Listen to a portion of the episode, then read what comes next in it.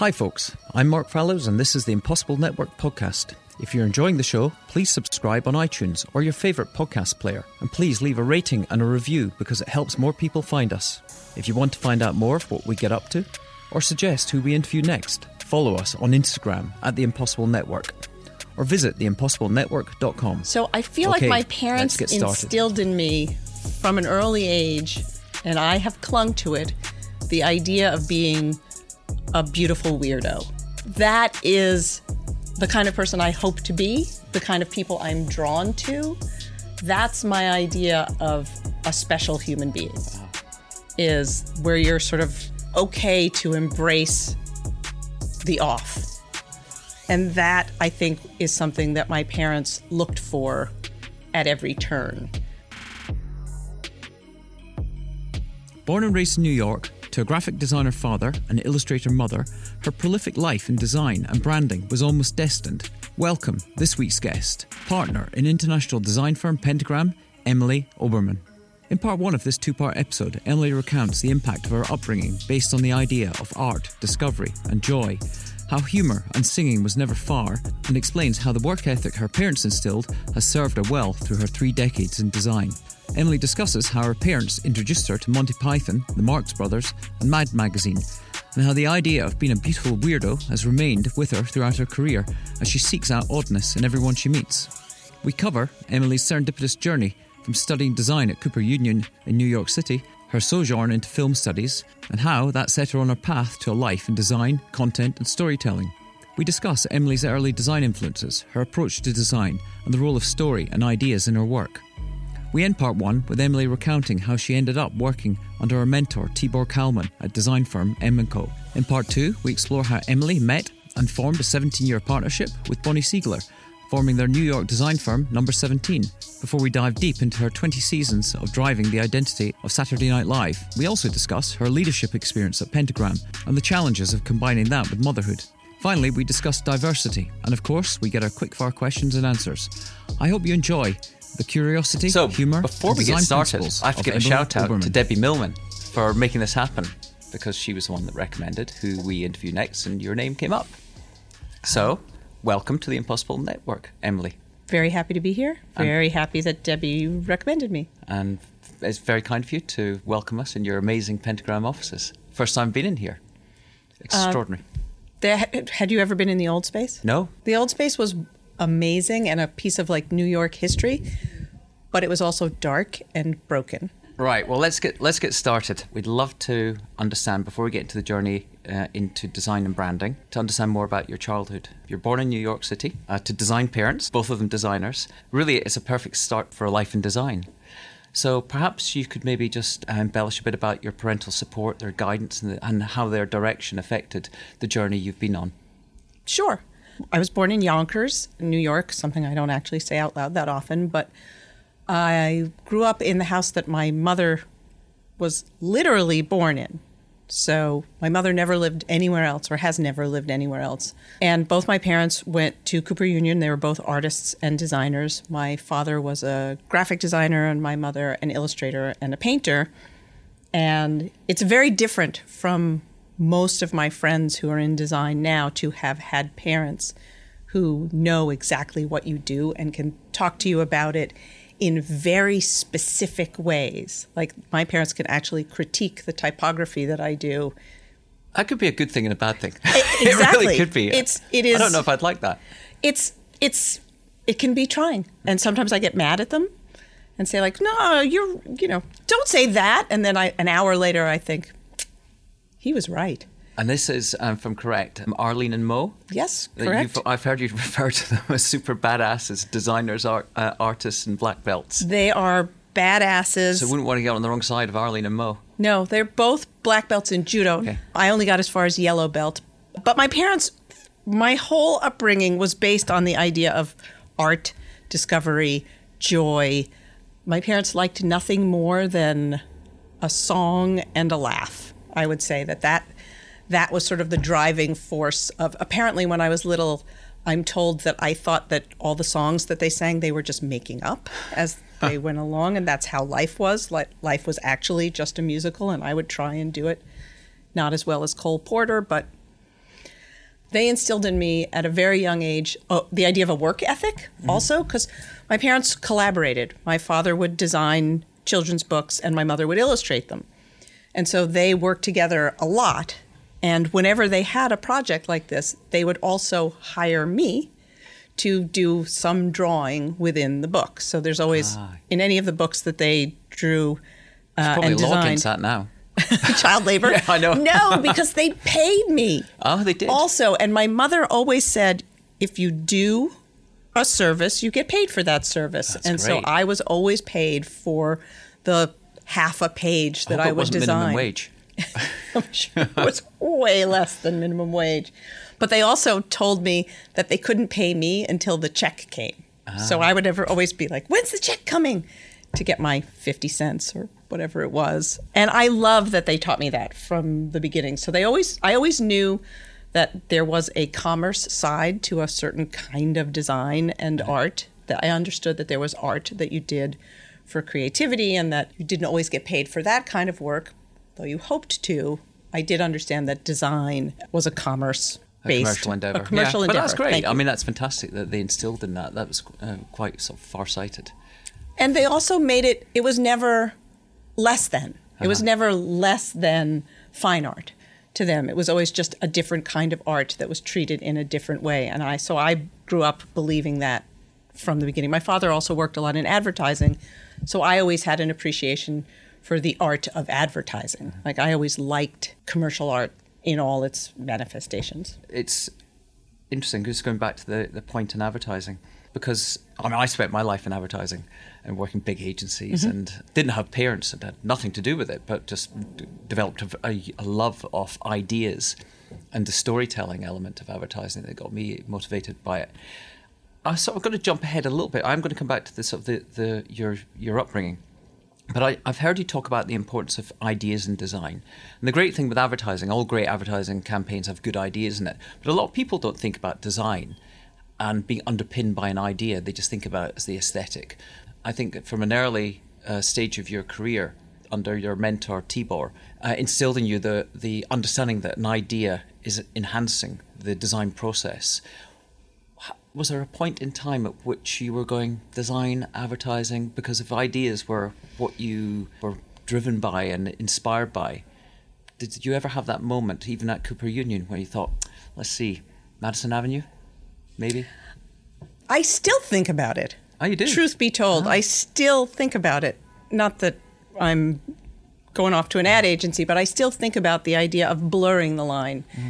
Between design and advertising. I think that a lot of the work that we do or that I've done throughout my career, starting with Tibor, was always because it was idea based. It always tried to promote an idea in a way that I think advertising does. That design doesn't necessarily get the credit for doing, but good design should do. We do a lot of strategic work now, which I think is also about building the story up from behind before you even get to the design. And so that also supports the idea of idea driven design. I sort of have stayed within the design world because I like it. I still like the beauty of design. And advertising, I think sometimes there's a commercial aspect to that that I think I don't know that I have the constitution for. I think it's a good way of describing it so I think by pushing the amount of content that goes into the design we do, I think we try to push that edge as far as it will go without actually having to be a person making a gigantic commercial for an agency where there are a thousand people standing around a monitor looking at a bar of soap or I, I don't know. I just I don't think that I could sustain that. I sort of need the intimacy of the design work that we do with our clients, even really really big clients. Mm-hmm. It still feels very intimate to get into the soul of what a brand is. So I still like that, but I I love great advertising. I think great advertising is a, another art form in and of itself, as you just Yeah. said.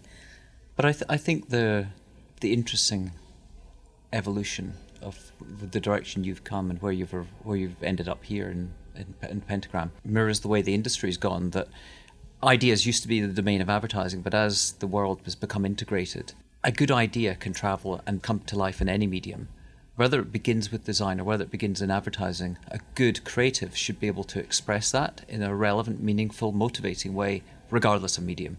So I think it's great for the industry that there's a, there's more diversity, but there's a recognition that there's not the traditional hierarchy that advertising sits at the top anymore. I think it's now more of an even playing field that creatives, whether they come from the web, whether they come from print or graphic, or even from advertising, can just as easily define an idea and let it live across multiple mediums. And I think it's great for the for the industry.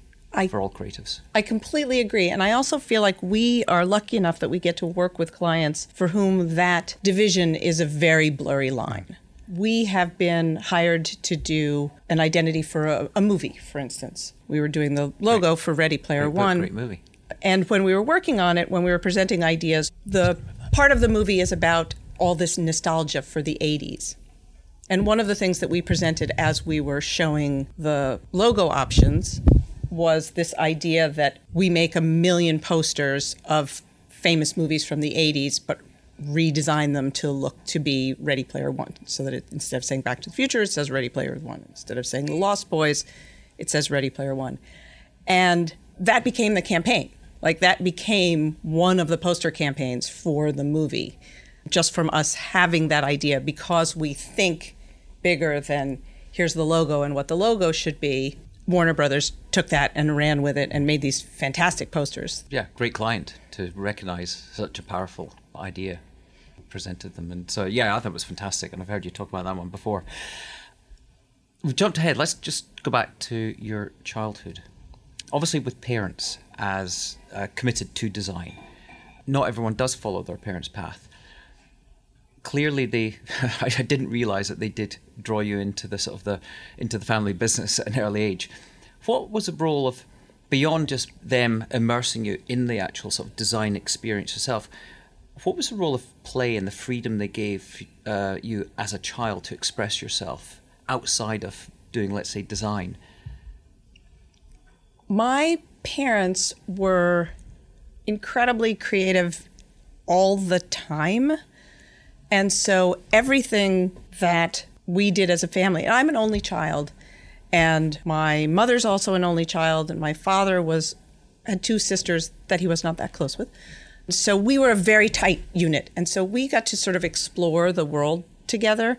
And my parents were very unconventional. My father retired very early from design and advertising because he just wanted to live life. So they were completely comfortable taking me out of school for long periods of time to go on different adventures and different vacations so that we could sort of explore the world together and look at things through a an incredibly optimistic lens. And i would say again the thing that they brought into my life that has stayed with me as a person as a creative as a, just a human is the idea of humor and that everything could be funny and that everything could be turned into a story so that nothing was just left as it is. Even a meal or even the way you have dessert after a meal could turn into Food a sort of. um, we used to make we used to make characters out of food at the end, like with That's dessert. Lovely. We would make puppets out of the fruit and that was all part of how we sort of explored the world. Again, my parents were incredibly intrepid in the things that they did. It was not common. Very few of my parents' friends were studying judo at a dojo in New York City in the late 60s and becoming black belts. Like that was something that they just became interested in and obsessed with, and they followed through. Mm-hmm. My mother was very interested in cooking, and so she learned to cook all kinds of different cuisines. She was incredible at anything from Asia, and she taught me that as well. And so the idea that even the kitchen was a place that you could explore, that Create, you could do something domain, different, really, just... that you could be creative in was sort of the thing that I think that they taught me that I live with every day still. I don't know if I do it as well as they do, but I have that idea and that knowledge that everything can turn into something else. Between the two of them, which one of them was the one driving the concept of humor? They were equal opportunity humorists. My father taught me about Monty Python Oh, good one. when I was 10 years old. oh, I like that. and they took me to see Monty Python live when I was like 12. I was the only on Bro- kid on in the audience. Uh, yeah, on, on Broadway. oh my goodness, that must have been amazing. And they, and so from the very beginning, my gods were the Marx Brothers, Monty Python, and Mad Magazine. Those were things that my parents, in equal measure between the two of them, my father maybe a little bit more Mad Magazine uh, and Monty Python, my mother more Marx Brothers, Fred Astaire, but everything was a song, a musical, a joke, and the idea of the humor um, in language was really important, like the writing of something, like the way Mad Magazine was written, and of course the way it was drawn, and the way the patter in a Marx Brothers movie, and just Monty Python, just in general. So I have this weird upbringing in that all my parents' friends all went to Cooper Union, and they all married each other. So my entire life were all couples who had met in college, all coupled up and stayed friends forever. It's like a little design com- commune of New York. It was it was exactly that, and and then I went to Cooper Union and sort of became the poster child for Cooper Union for many of them, and every single one of them was interested in wit and surprise. because it's a very sort of d- distinctive sort of combination of humor from Marx Brothers and Monty Python and Mad. How did that affect your your design aesthetic? Do you think it had an influence on you? A couple of things I want to say. The thing that all of those things have in common is they're all weirdos. And there, there's a, yes, there's a nonconformity and an irreverence to them as well. So I feel like my parents instilled in me from an early age, and I have clung to it, the idea of being a beautiful weirdo. I love that term. Have you got that on your business card? I will now. that is the kind of person I hope to be, the kind of people I'm drawn to.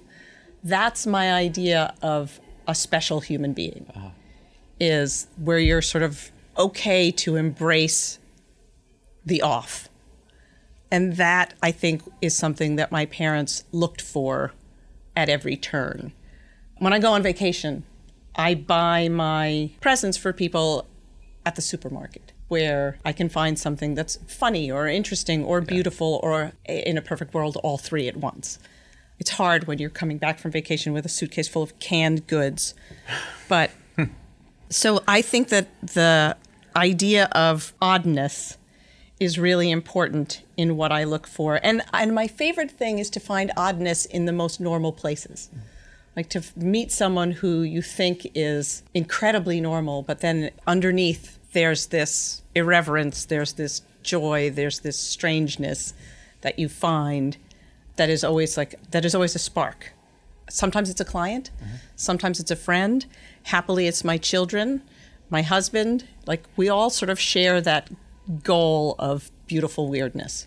That, that's a lo- it's just a lovely approach and attitude to, to life and development, both in work and, and at home. I was going to say before you mentioned your children, is it something that you actively try and foster in them that slightly non-conventional, obtuse way of approaching life?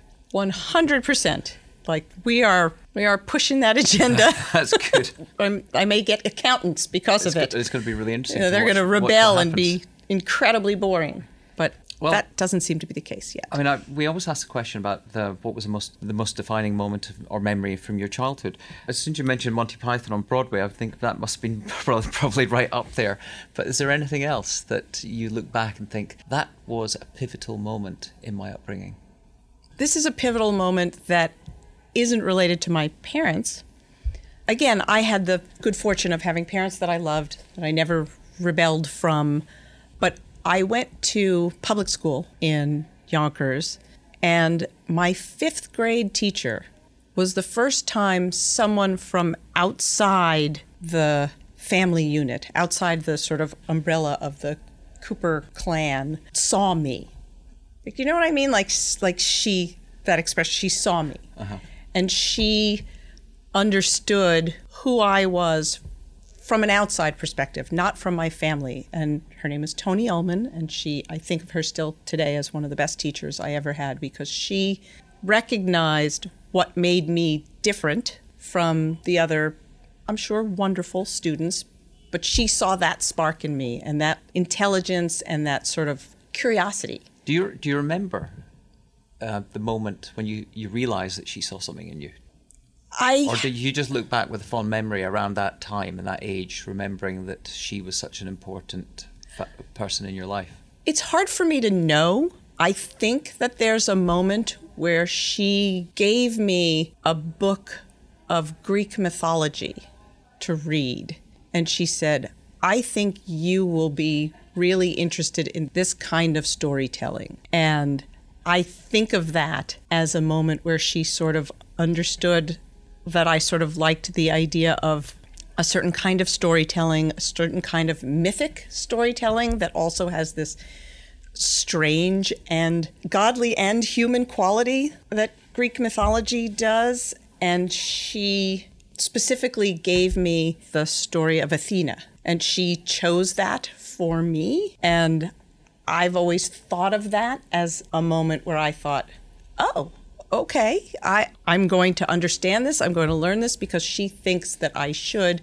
And then I fell in love with it. Like, absolutely went deep, deep, deep into the world of Greek mythology and uh, Greek theater. And, and I was 10. And I think of that as uh, just an important moment in my sort of understanding that I could use my brain in a different way than maybe I had been till then. So I think of that. I also think I have this incredible memory of her talking to me about politics. And it was the 70s. So it was like just post Nixon. So Carter and Ford and all Um, that time. Yeah. And so I I remember her being very politically active and very politically minded, and me sort of starting to have that interest through her. My parents also always super lefty liberals. So I sort of grew up with that as my touch point, but there was a way that she was more of an activist than my parents were. My parents were, it was kind of just their lives, but she was protesting. She was out on the front lines. And that was another thing that I sort of learned. I learned that you could have that kind of voice from That's her. good. Okay. The next question was, what was school like for the young Emily? But you've really just, uh, I think you've answered that. And, but what was the name of the teacher? They were two teachers who taught the class together. It was Tony Ullman, Ms. Ullman, and Ms. Jacobs. Ms. Jacobs, I think, moved away, but my parents remained friends with Ms. Ullman, which is why I now know what her first name is. For years, I still I was just emailing with her the other day, so she's still part of my life. An active activist, I hope. Yes. Oh my God. It's yes. Gonna be, it's going to be busy for the next year. Yes. Um, okay. Well, let's let's move on. So, you, as you said, you followed your parents' footsteps, attended Cooper Union. How did that sort of experience impact you? Going, be going there, probably being well known and un, and recognised, being all in the family in the commune. Were there was there a pressure or an expectation on you to excel that you were aware of, or did you just glide through the whole well, experience? a couple of things. I wasn't 100% sure that I wanted to go to Cooper Union. I sort of thought that perhaps I wanted to go away, like leave the fold and go to RISD. Time to rebel after Trying to rebel all the way, the crazy, the- different art school. From cradle Um, to the point when you, you all you did is had done is conform and follow your parents' footsteps, but you didn't. But then again, when I when I got into Cooper Union, I I felt like I had to go. Yeah. I felt like I did. I did get into RISD too, but Cooper Union just just drew me. Plus, it was free, which was a nice perk. My fear about Cooper Union was that I would have to continue to live at home, but my parents were kind enough to recognize that that wasn't necessarily the best thing for a young woman starting her life at college. So I moved into my own apartment because Cooper Union didn't have dorms but at not the time. Yonkers. Nope. No. I moved into the East Village. And so that was a whole new world and daunting. But Cooper Union was funny because it was so familiar. Like I knew the building inside and out. And my parents had a friend who was the head of the Alumni Association and extremely involved in the school itself on a day to day basis. So I did have this sort of like, I know you kind of thing at Cooper. But it was also really scary because because it was free, there was a tremendous amount of pressure because they didn't have to keep you there because they didn't need your tuition. So if you messed up, boop, You were out. So, and I am a worrier. So that kept me up at night, kept me at the school, kept me working. I didn't take anything for granted. I have I've never taken anything for granted. I've heard you talk about the the role of fear in your life, but that surprises me given the the safety of the environment and the support and the direction that your parents gave you and the humor as you grew up and matured. You don't normally think of those conditions as instilling in someone a sense of fear or the need to worry. Usually you grow up being carefree and confident about life, regardless of what it throws at you. You would think, but for some reason, my brain doesn't work that way. This would be an interesting one to have a conversation with uh, one of our ex guests, Courtney Renicky, who's a, a psychotherapist and child psychotherapist, to, to understand the difference between sort of nature and nurture and where that comes from. It'd be fascinating. Um, yeah, I mean, I was going to say this could turn into a therapy session if we go further down that path. Well, we won't. we'll carry on. Maybe it manifests itself in an element of pressure, but you still graduated and you were surrounded by inspiring designers of the time.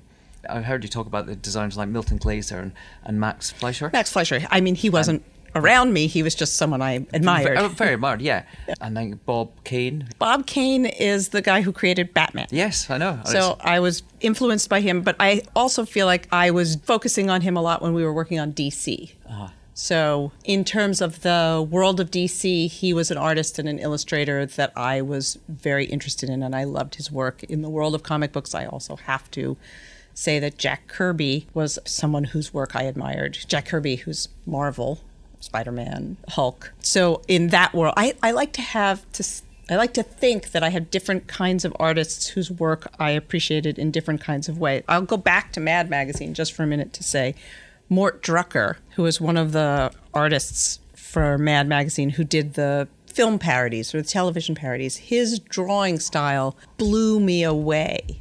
And my father would sit with me and talk about his line work mm-hmm. all the time and how he captured someone gesturally. And then Max Fleischer was someone whose work I started really looking into when I started studying film in college. That was another thing that school allowed me to do. So in high school, I also did a lot of theater. I was very interested in performance and performing. And that bug stayed with me as I moved into college, as I moved into Cooper Union. And it got so strong that I actually left Cooper to go study acting. Oh you completed the I I stopped. and then nope. oh you stopped. I stopped Cooper Union and took I took a year off to go study acting full time. Wow. And I went did, and I. How did Arlene and Mo take to that? They did not like they it. They weren't happy. They were not happy. They kept some saying stern words. They, they and some judo mats. Yeah, they said, "Why are you throwing your life away? To you don't know what?" The, and I'm like, "I'm leaving art school to go to acting school. They're both they're both questionable choices, really, for, for career advancement. So they agreed. Maybe they were hoping you were going to follow in the footsteps of Monty Python. Yeah. well, there's a part of me that still thinks, well, that's wait. I think that I think that it all ties in together because I left. I studied acting for a year with Stella Adler, and so I studied full time for a full year. And then, as I had promised my parents, I went back to, to art school to Cooper and continued to take acting classes. But I realized I didn't I didn't like the idea of what I would have to go through to be an actress. Like I always thought if I had been discovered, then I could have done it. But to go through the rigor of casting and casting calls, I just again, I didn't have the constitution for it. So when I went back to art school, I started to think about what was sort of the acting version of art or design oh, and so I started studying filmmaking. And that's when I started being interested in people like Max Fleischer. And I was making art films as I was back at Cooper also studying design. And that's kind of what led me into motion graphics. So it's sort of all like motion graphics and the motion work that we do and title design and working for television and working for film is kind of the result of being interested in performance and design at the same time. And then the Monty Python Mad Magazine is what makes the work I do for Saturday Night Live so uh, fulfilling for me. So enticing. yeah. Like because it's I sort of get like that's the sort of sweet spot of all of it. And that started with parody commercials, working on parody commercials, which again are like we got to design work like an ad agency for a sketch comedy show. Again, it sort of all came together for me in that moment of sort of the thrill and the smell of the grease paint and it just Part of the reason for doing this is we trying to understand more about serendipity. A lot of people just think it's a happy accident, and we believe that it's something you engineer through the choices and the decisions you make and your attitude to fear and failure and ambiguity. And it seems to me that what you just described sounds like it was almost a serendipitous series of events, almost like a beautiful fusion of that classic sorry to say that classic line that people someone said once is life happens for you not to you that this was life conspiring to take you in the direction that was right for for Emily is that is it something you've reflected on I do think about this. I've been thinking about it uh, quite a bit lately. That series of events that has led me to do the work that I do now that I love so much. That idea that's of sort of design as performance. I guess in in things like the titles for SNL or in the Spirit Awards or in any of the work that we do for film or television, it's all to me about the idea of performance, the idea of design, the idea of humor. They all sort of come together in this perfect storm of content for me that the kind of work that we do now really speaks to. Yeah it's like an elixir of different components that define your uniqueness and approach to design.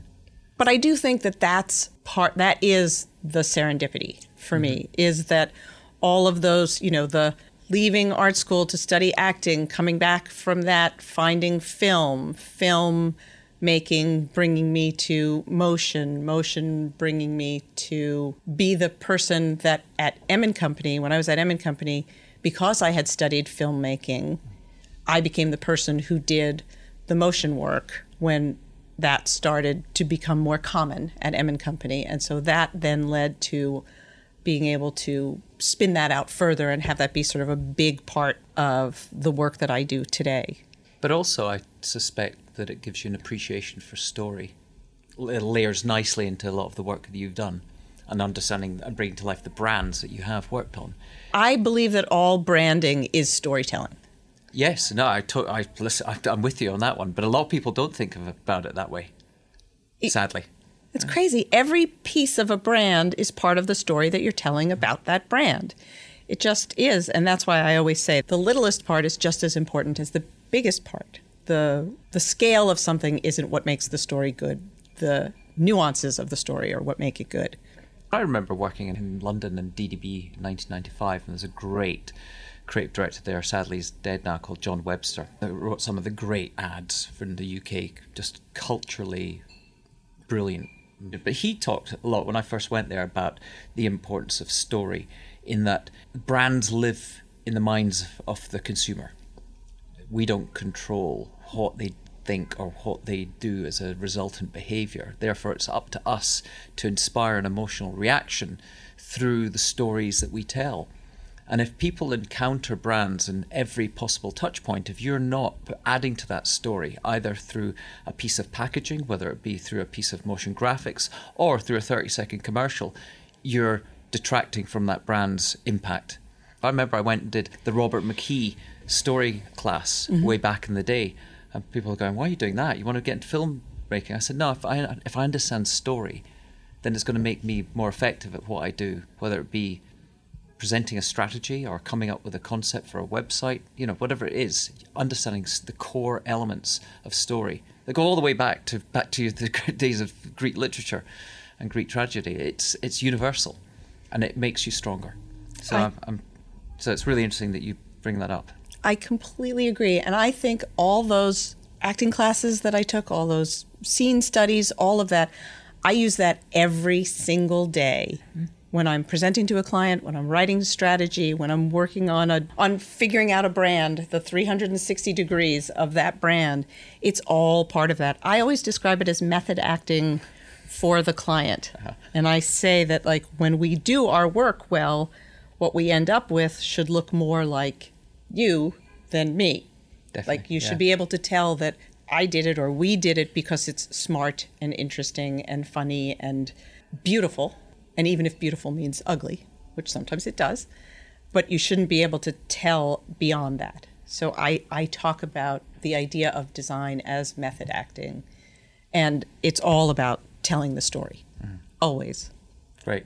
You started work with your mentor, Tibor Kalman, and that's where I think you we, we've already talked about this that he taught you to think and consider the power of words, not just design. And I, fi- I find that interesting, and I've heard you mention this before, but I'd like you just to expand on it, and maybe it builds on what we're talking about already around story. When he talked about the power of words and not just the design, do you mean the use of words in your design, or is there another element to it? Could you maybe just embellish on that? I think it's both, if I understand your question. I mean, starting at M and Company and then through number 17 and now here at Pentagram, the idea of what the words are is really important to what the design is. So sometimes when we're writing, uh, when we're working on something and we need words that haven't been written by the client yet, we write them because they tell the story better. So the actual phrases, the actual language is really important within a design. This Could, is another could you give me an example? this is the only example that comes to mind right now is that when we're working again on a movie logo design and we're presenting the ideas, we will, you know, you'll have to show the logo in a billboard. And in doing that, we write the words that go on the billboard. So we write the tagline for the movie, and we'll write a different one for every concept we, you know, just because it's fun for us, it's joyful, it adds to the content, it adds to the way you sort of understand the story of the movie. And often the lines that we write become the actual taglines Yes, for the uh-huh. films. What, and what about if we take that out film and I give you an example of something I think is brilliant that you've done recently, which was The Wing? oh, Is that an example of where the words matter? So the wing, 100% the words matter with the wing. And again, that was something where we weren't hired to write the words. And Audrey and Lauren, the founders of the wing, are both brilliant with concept and words. They are both extremely good with language. And so there was a, a really healthy dialogue with them from the beginning about what the tone would be for the wing and what the words were that we would use for the wing. But we definitely, as we were working on it, would take that dialogue further. And there was a lot of back and forth with them in terms of what the language was. But then as we were sort of working through the brand, we would write things to either explain what we were doing or to just be in the design if we needed something, like if there was a poster and it needed to have words, and we would write those words. They often would become the words that were then used at the wing, for the wing, by the wing, and about the wing. Mm-hmm.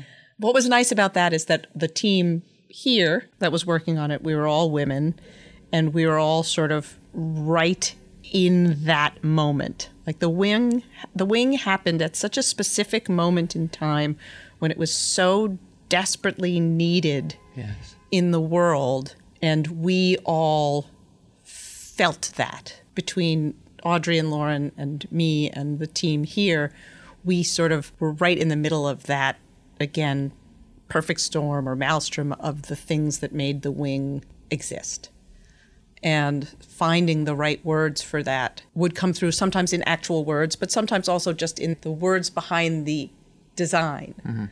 it often manifested itself in swag. So we would just make swag to sort of help convey the idea, and then as we made it, they would say like, "Oh, let's make that. Let's do pencils. that." Yes, the pencils, Yeah.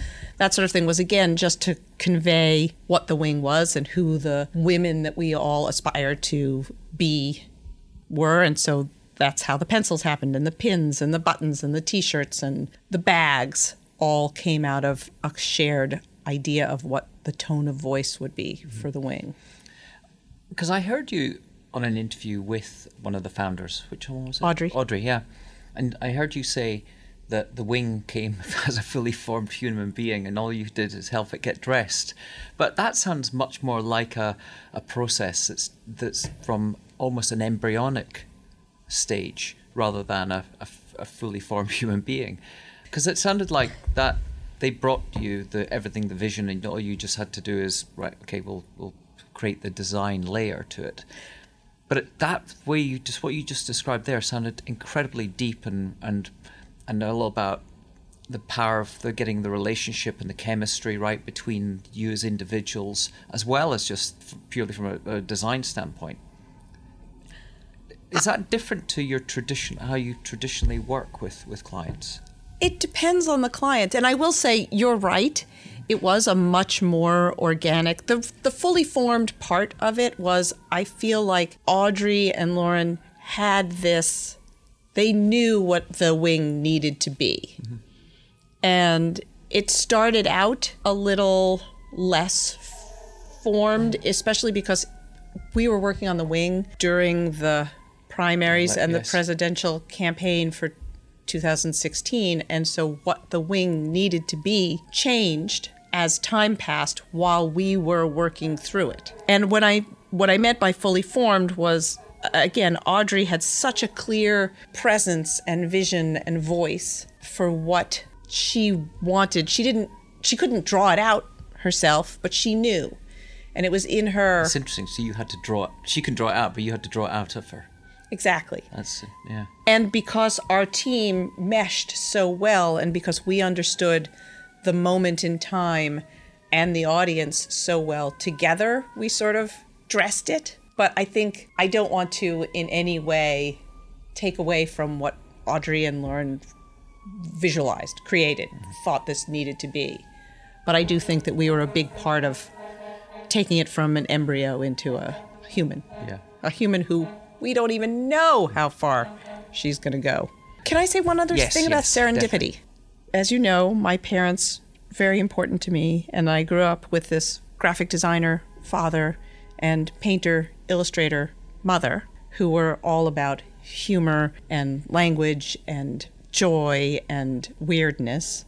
And then I found Tibor and Maira, who were a graphic designer husband and a painter illustrator oh. wife who were interested in language and art and humor and joy and weirdness.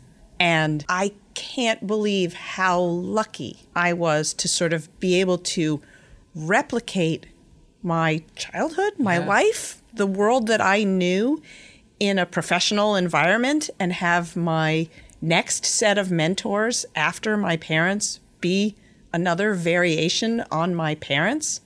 How did you how did you encounter them, or did you just see a, a, a job opening, or did someone connect you with them? I was alive and a graphic designer in the late '80s, and everything I looked at that I loved, I would look for the design credit and it said M and Company every single time, and I knew that this was the place for me. And the so direction you had to go in.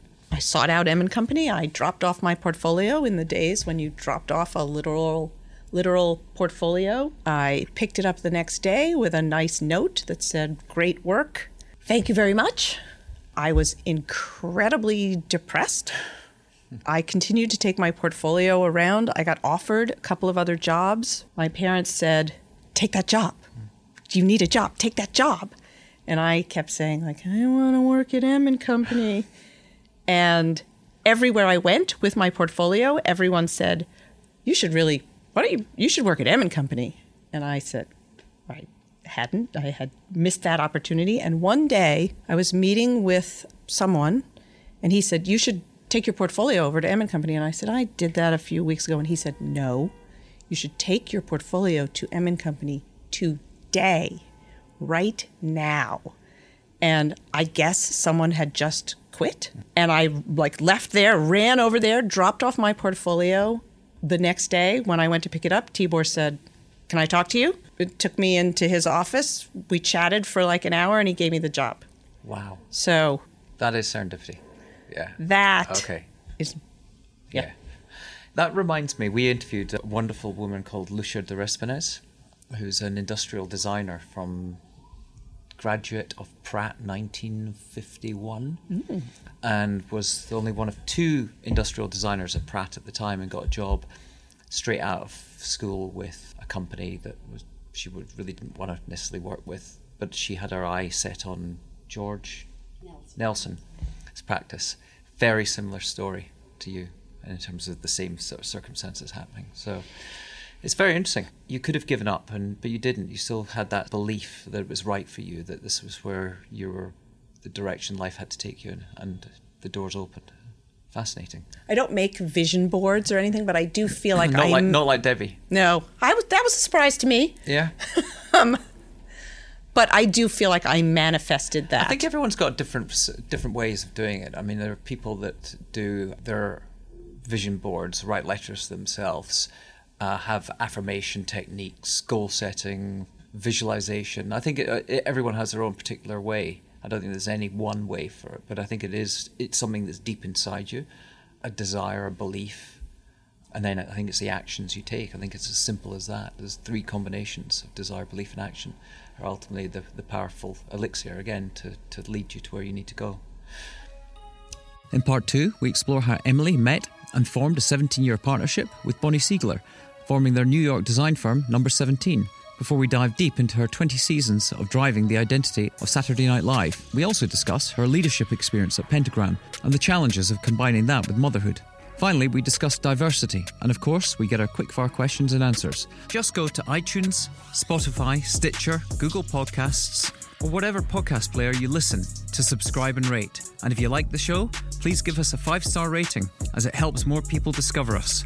If you want to learn more or have someone you'd like us to interview, just visit us at theimpossiblenetwork.com or DM us on Instagram at The Impossible Network. For now, be curious, be creative, and be open to serendipity. See you next time.